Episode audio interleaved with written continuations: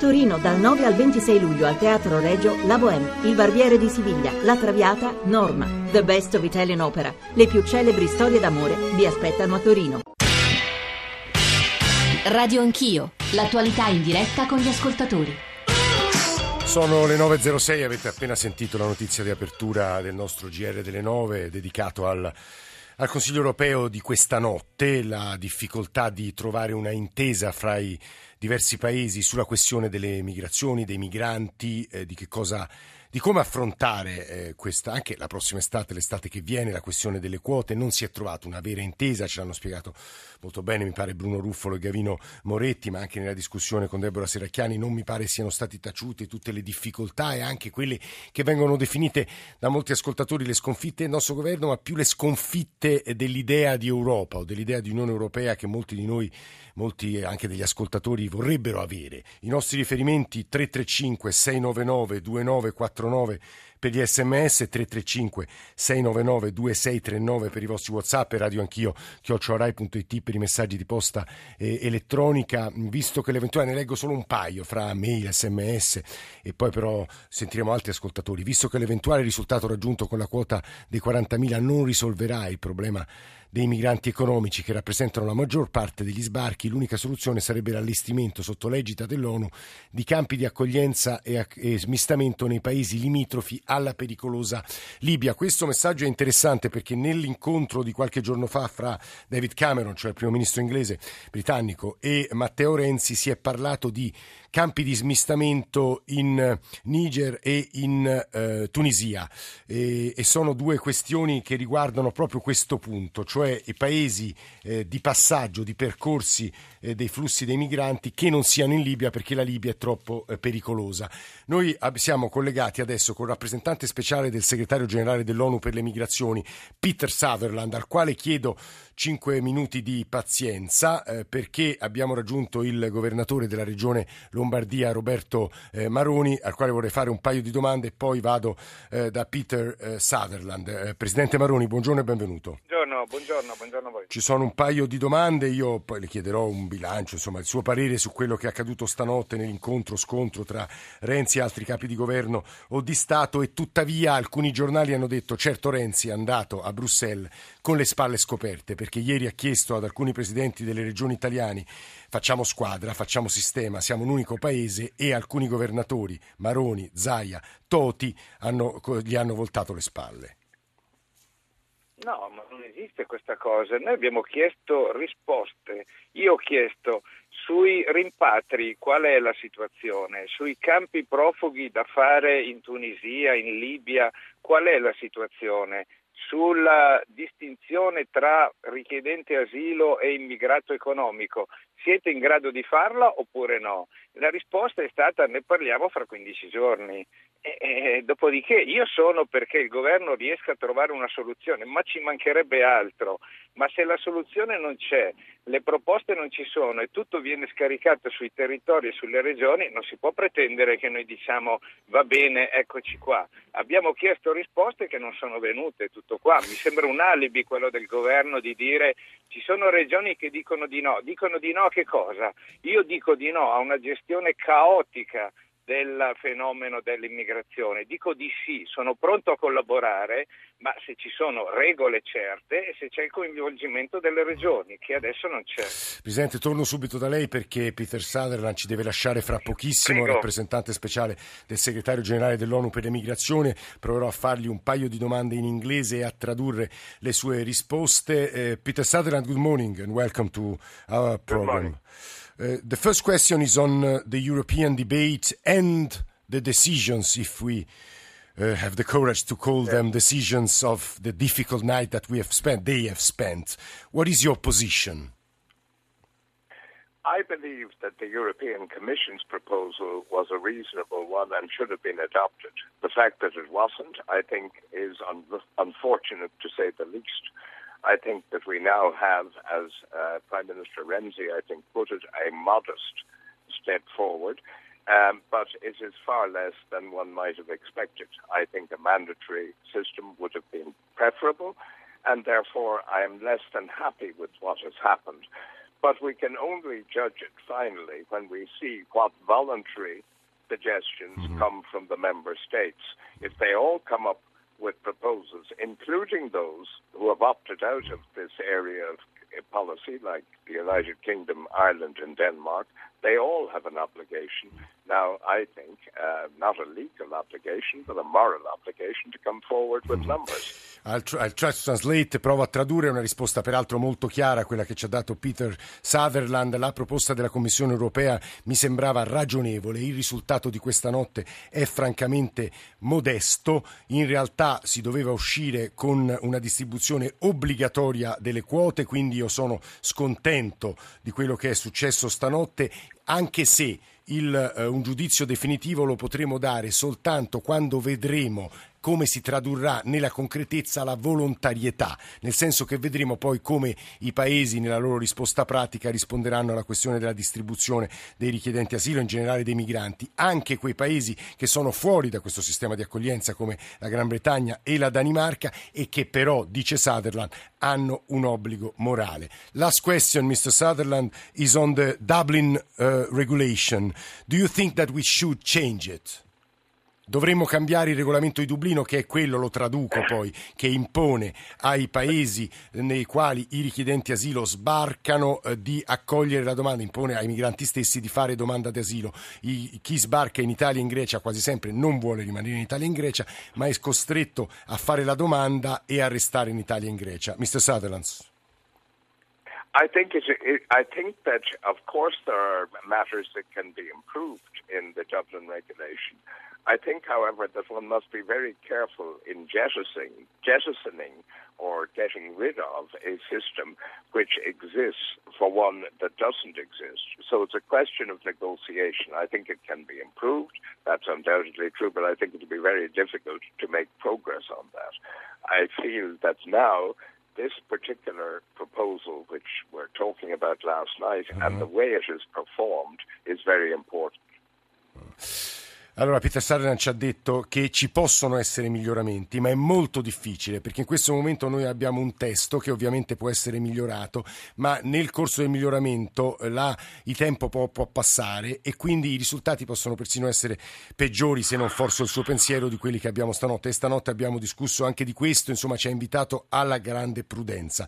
Peter Sutherland, rappresentante speciale del segretario generale dell'ONU per le migrazioni, noi lo ringraziamo molto e uso quest'ultimo passaggio passaggio di Sutherland per tornare dal presidente Maroni, perché mi pare che ora entrerò anche nella concretezza poi di come provare a gestire una questione gigantesca, poi Presidente lei lo sa meglio di me, citavo dei dati, 60 milioni di persone in giro, in giro, in movimento in cerca d'asilo, 230 milioni in movimento in cerca di un miglioramento delle loro esistenze, ma insomma mi sembra che i tempi saranno comunque lunghi e l'emergenza è adesso, Presidente.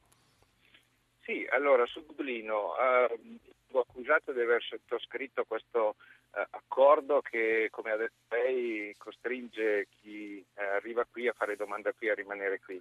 Non è così perché nel 2013 l'accordo di Dublino venne modificato, Dublino 2, sì, e, e, e poi... intervenne Dublino 3 che è in vigore dal 1 gennaio sì. 2014, quindi non è colpa mia, diciamo, no? eh, ehm, che cosa vuol dire questo? Che si può modificare, certo si deve modificare, affermando il principio che lo Stato dove arrivano i richiedenti asilo è quello che fa la verifica, dopodiché questo ha il diritto di andare dove vuole e non deve stare qui per forza, deve stare qui nel periodo tra la domanda di asilo e il riconoscimento e questo è un altro dei punti che abbiamo sollevato ieri, l'ha sollevato Zaia di fronte a Renzi, se ci vogliono 18 mesi da quando uno presenta la domanda a quando la commissione territoriale decide, in quei 18 mesi lui è costretto a stare qui.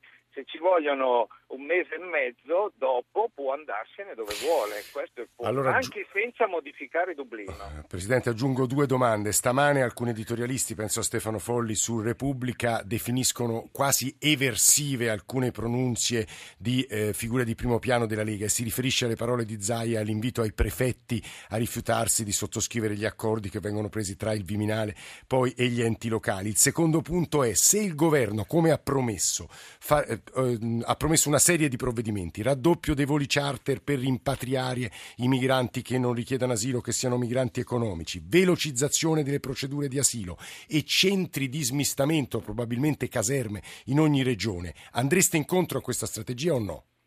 Guardi, noi abbiamo sottoscritto a luglio del 2014 un accordo con il governo che prevedeva la costituzione di hub regionali dove i richiedenti asilo arrivavano e dove da lì assieme alle regioni venivano dislocati sul territorio. È un accordo che abbiamo sottoscritto, altro che non c'è collaborazione, eh, sono tutte palle queste. Questo accordo non è mai stato attuato. Che cosa succede? Che arrivano eh, gli immigrati mandati su dal Viminale o da non so chi, nessuno viene informato, vengono presi dai prefetti e messi eh, così dove capita. Ma si può gestire così? Punto di domanda. Quanto alla proposta di Zaia, è versivo, mi pare, il sistema che eh, distribuisce gli immigrati sul territorio imponendo eh, queste presenze senza coinvolgere chi ha la responsabilità di gestire il territorio, cioè comuni e regioni. Tutto il resto è diritto di critica, tutto il resto è diritto di dire no e mi pare che sia riconosciuto dalla Costituzione. Oppure chi dice di no al governo Renzi deve finire in galera, punto di domanda. Non sarebbe corretto mettere a confronto un eh, presidente di regione eletto dal popolo lombardo con una figura di servitore dello Stato, seppure dei vertici dello Stato, quale Mario Morcone, prefetto e capo dipartimento di immigrazione e libertà civili, quindi non cercherò assolutamente scontro o confronto aspro fra eh, di loro e tuttavia Mario Morcone conosce benissimo Roberto Maroni perché le riunioni, quando il Viminale appunto si trova a provare a gestire i fenomeni migratori con i vertici degli enti locali, ci sono questi incontri e Mario Morcone, e mi sembra che il, il presidente Maroni abbia messo sul tappeto, sul terreno, due o tre nodi che il governo sta provando a risolvere. E aggiungo una considerazione nel salutarla, Morcone, buongiorno e benvenuto. Grazie, buongiorno a voi. Aggiungo un paio di considerazioni. Le promesse di Renzi, raddoppio dei voli charter, lo dicevo, velocizzazione delle procedure d'asilo perché correttamente il governatore Maroni diceva agli italiani siamo lentissimi. Oggi sul Sole 24 Ore c'è una pagina che mette in, a confronto le domande di asilo e i tempi di risposta di Germania e Francia con i nostri sono molto più veloci dei nostri e poi ci dica qualche cosa di più su questi centri che dovremmo costituire. Prefetto. Allora, eh, intanto e davvero saluto il Presidente Maroni senza alcuna, non mi permetterei polemica, assolutamente diciamo. nessuna polemica. Eh, il, l'intesa del, dello scorso anno, del luglio del 2014, prevedeva che si facessero dei tavoli regionali, tavoli regionali intorno ai quali si riunissero ovviamente il, il prefetto capoluogo di regione, l'assessore regionale e la, i rappresentanti dei comuni. Peraltro su questo tema abbiamo più volte insistito chiedendo una presenza non solo degli assessori regionali ma anche di una rappresentanza più vasta dei comuni proprio perché il territorio fosse eh, diciamo, ehm, protagonista delle scelte che si andavano a fare su quel territorio. Naturalmente eh, quando le persone poi arrivano sulle coste, indipendentemente da, da quello che si è fatto o non si è fatto e dalle disponibilità che si sono ottenute o meno, noi siamo costretti comunque a dare accoglienza a queste persone che sbarcano sulle nostre coste. Detto questo, eh, vado al, agli altri argomenti. Eh, certamente stiamo cercando comunque delle soluzioni in ogni regione e speriamo e insistiamo a cercarle eh, in maniera condivisa con chi è il governo del territorio e prima di tutti ovviamente eh, le regioni. Eh, sui... di fronte a un no, di fronte a un no che fate, prefetto? Eh, lo facciamo lo stesso. Mm, a me dispiace dirlo, ma lo facciamo lo stesso perché abbiamo il dovere comunque di accogliere le persone. Io eh, sto qua eh, o al posto mio chiunque altro eh, non potrebbe che fare esattamente le stesse cose. Però vorrei tornare un attimo sulle, sulle commissioni. Io credo che questo tema delle commissioni eh, per un verso è, è uno de, degli alibi che spesso ci troviamo sai, in, questa, in, questa, partita, spesso uh, ognuno cerca di spostare sull'altro una qualche responsabilità per uh, magari uh, cercare di appannare la propria ma eh, va bene, noi ci mettiamo circa sei mesi eh, e abbiamo raddoppiato le commissioni e sono tutte 40 adesso in funzione. Abbiamo assunto proprio recentissimamente eh, come dire, eh, delle, degli interventi sono stati assunti degli interventi perché comunque le commissioni arrivino in tempi brevissimi in pari rispetto alle domande. Ma questo non risolverà il problema, lo dico subito, non risolverà il problema, mm. ci toglierà dall'angolo eh, di chi naturalmente per, perché ha, ha, un ritardo sulle decisioni delle commissioni eh, impedisce poi il rimpatrio eccetera eccetera, ma in realtà poi eh, come è giusto e come è previsto dalla nostra Costituzione, chiunque potrà fare ricorso al giudice ordinario e, ci quindi, sono i tempi del certo. giudice ordinario mm. e, e, le disposizioni europee prevedono che nel periodo di attesa del giudizio di primo grado comunque noi dobbiamo tenere in accoglienza queste mm, persone. Mm, mm, il discorso è complicato, eh no, ma si capisce... di tanti tecnicismi, eh, per cui non si semplifica. Lo, lo sanno anche i nostri ascoltatori. Antonio, Prefetto, le faccio, poi c'è un'altra domanda molto concreta che vorrei rivolgere, vorrei però invitare sia lei sia il Presidente Maroni a ascoltare con noi tre tre ascoltatori, Carlo da Cattolica, Luigi dalla provincia di Foggia e Vittorio da, da Bronte. Carlo, buongiorno, prego. Buongiorno. Prego.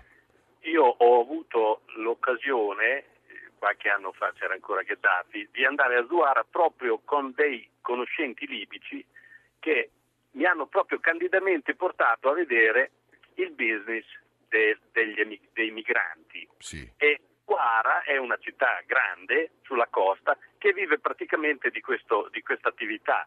Cioè, ci sono i capannoni dove fanno Sì, ci sono economie, ci sono, vere e proprie economie. C'è, c'è proprio un'industria. Sì non credo che sia così difficile individuare questa situazione e cercare in qualsiasi modo di, di fermarla. No, non possiamo farlo, sappiamo... Carlo. Aggiungo una considerazione. Stamane lo spiega bene la Mogherini, ma insomma lo sanno perfettamente sia Maroni che, che Morcone. La missione europea che parte oggi, 17 paesi coinvolti, 7 barche, navi italiane, ma poi sarà con noi un ammiraglio, eh, può operare solo in acque internazionali perché per entrare in territorio libico noi abbiamo bisogno di due eh, risposte positive e da parte del governo libico, e lì ci sono delle divisioni che insomma è inutile che io ci insista molto, anche perché a Radio Anch'io ne abbiamo parlato tante volte, ma anche alle voci del mattino, e dell'avallo dell'ONU. Quindi andare fisicamente a distruggere i barconi in territorio libero, libico è una cosa che non possiamo fare. Oddio, nella vita tutto si può fare, ma insomma avrebbe conseguenze eh, molto pesanti. Luigi dalla provincia di Foggia, buongiorno anche a lei.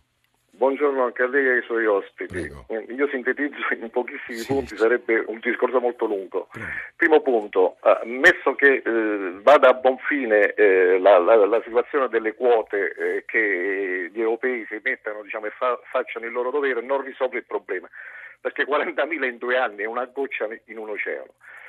Detto questo, io mi chiedo uh, come mai le navi eh, che cooperano nella, nella, nella, nell'azione tri- Triton non essendo, a, avendo uh, uh, giurisdizione territoriale non si apre anche per le navi l'accordo di Dublino che dice che una nave essendo territorio sì. cioè gli inglesi raccolgono nave, i migranti diventa... li portano a casa sua poi, a casa loro se, se, se, seconda cosa. Mm eh, eh, si ritorna diciamo, con questa cosa de, de, de, della costruzione, dell'allestimento di campi per trattenere i migranti, eh. si ritorna a, a, a, quello che c'era prima, quando erano dei, dei, veri, centri, dei veri, centri, di, detenzio, di detenzione nell'attesa che poi eh, venisse eh, determinato se è un profugo o non Luigi, è un profugo. È un rischio, poi, poi, il prefetto ha detto sinceramente ha detto che i tempi sarebbero lunghi per i ricorsi. E poi mi chiedo c'è un piano B? C'è un piano B anche per i desideratati italiani perché eh, situazioni come quelle di Bologna dove una madre si, si, si toglie la vita perché sì. è, è diciamo, nel, nel Luigi ora ci sta spostando su un altro terreno cioè sta dicendo che quei soldi dovremmo investire per gli italiani. Morcone mi pare dica un'altra cosa. C'è un sistema giuridico internazionale ci sono delle leggi, ci sono delle norme è inutile che facciamo finta che non ci siano le dobbiamo applicare perché abbiamo sottoscritto democraticamente quelle stesse norme con la Costituzione ma anche attraverso la ratifica di trattati internazionali. Su questo poi vorrei sentire Maroni ma infine Vittorio da Bronte e vado da Maroni Vittorio, buongiorno. Pronto, buongiorno. E niente, io volevo dire, questi barconi diciamo, dove eh, vengono eh, salvati questi profughi, che eh. ne fanno? Diciamo, una volta salvati questi profughi... Eh, molti vengono distrutti, molti vengono distrutti. Ma, ma perché, ma, ma, dico io, perché non si provi anche in Libia a fare la stessa non cosa. Non possiamo farlo, io ora eh, provo vanamente eh. a introdurre questo argomento. Ma queste ma persone eh. vengono, vengono, anche da altri paesi. Vuol dire dichiarare guerra a un paese. Di, eh, dei campi, diciamo, in altri, eh. in altri diciamo, posti, diciamo, in Tunisia o altro, in altri posti e aiutarli sul, sul posto. Mm, Perché no. qua c'è una speculazione enorme di queste persone che vengono qua. Lei sa, per esempio, per, per un immigrato lo Stato spende, anzi noi spendiamo 40 euro al giorno. 35, una, fa, mm. una, famiglia diciamo, normale più, più di 1000 euro non li prende. E quindi queste persone qua non solo diciamo su questo, questo, questo guardi, io, eh, si, si, fermi Vittorio molto chiari. Vorrei chiudere ridando la parola a Roberto Maroni. Presidente ha sentito benissimo tutto compreso le parole di Morcone e poi con Morcone stesso. Presidente Maroni sì, condivido, saluto anch'io Morcone ovviamente, lui fa quello che deve fare, il problema non è lui naturalmente ma il governo che non riesce a trovare una soluzione. La soluzione è quella individuata dai, dagli ascoltatori. Una prima cosa, le navi che battono bandiera eh, straniera e che prendono a bordo i clandestini questi qui salgono sul territorio nazionale, quindi hanno, ha ragione l'ascoltatore, dovrebbero essere portati nei paesi di, dei, che, le, di cui le navi battono sì. la bandiera e non in Sicilia. Secondo, la soluzione è andare giù in Libia o in Tunisia. Lei dice non si può fare perché il governo non è d'accordo. Scusi, ma quando siamo andati a bombardare la Libia abbiamo chiesto l'accordo del governo. Sì, no, no, come lei sa, c'era il governo Berlusconi non l'ha fatto Libia, volentieri. Eh. La, no, certo, la Libia fa parte della delle Nazioni Unite, ok? Io ho chiesto a Renzi, vai a New York, batti i pugni sul tavolo, chiedi alle Nazioni Unite di costringere la Libia a fare campi profughi, li paghiamo noi i campi profughi giù. Così si fermano i flussi. Poi questi campi profughi si può fare bene la verifica. Tu hai diritto all'asilo, ti porto dove vuoi nel mondo. Non hai diritto all'asilo, stai qua, ti mantengo qua, ma salvo anche le vite. Perché il governo italiano non prende un'iniziativa forte sul piano diplomatico, coinvolgendo le Nazioni Unite perché costringa il governo libico a fare i campi profughi lì? È questo che io non riesco a capire. È così impossibile? Non credo proprio. Mario Morcone per chiudere. Ma, eh, intanto il discorso che ha fatto l'ascoltatore e che anche ha ripreso il Presidente Maroni è, in, in linea di astratto diritto giusto, nel senso che naturalmente essere accolto su una nave militare, quello è il territorio dello Stato, potrebbe chiedere asilo lì. Infatti io non escludo che in prospettiva ci possa essere qualche problema, qualche migrante più attrezzato o, più, o, o che abbia avuto qualche che faccia questa domanda. Non possa fare questo tipo di problemi. Eh.